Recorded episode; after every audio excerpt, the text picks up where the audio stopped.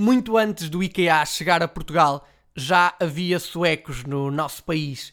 No que diz respeito ao futebol, o primeiro foi Erik Stefan Andersen, que em 1977 aterrou na Madeira para representar o Marítimo. Depois, vários se seguiram, com destaque para Magnussen, melhor marcador do campeonato 89-90. Há outros que não deixaram saudades, como são os casos de Martin Pringle, Lars Eriksson ou Pontus Farnerud.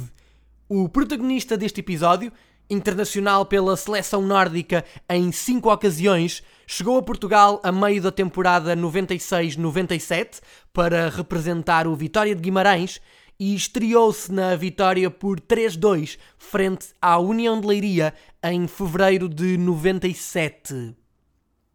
No início da temporada seguinte, assenta de pedra e cal no meio-campo vimaranense e até deixar o clube cumpre 137 partidas e é autor de 12 golos.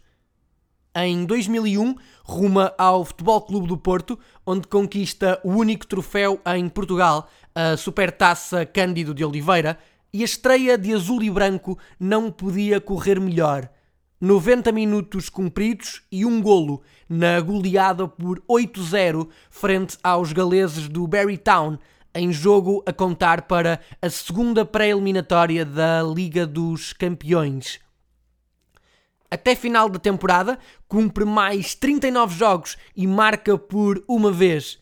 No entanto, foi insuficiente para convencer José Mourinho a contar com ele e acabou emprestado ao Standard Liège após uma temporada onde os belgas não foram além do sétimo lugar, regressa a Portugal para representar o Sporting de Braga, novamente por empréstimo do Futebol Clube do Porto.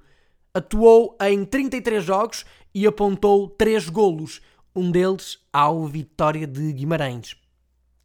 Antes de sair para a Espanha e de se retirar na Suécia, passou pelo Estrela da Amadora, onde cumpriu meia temporada na Segunda Liga.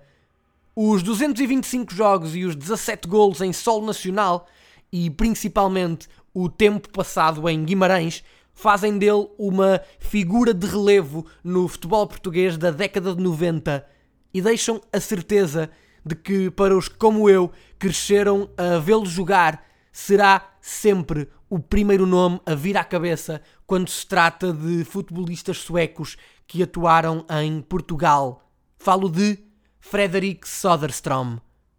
Eu sou o Paulo Freitas e este foi o 19 episódio do podcast No Mundo dos que São Grandes. Até breve.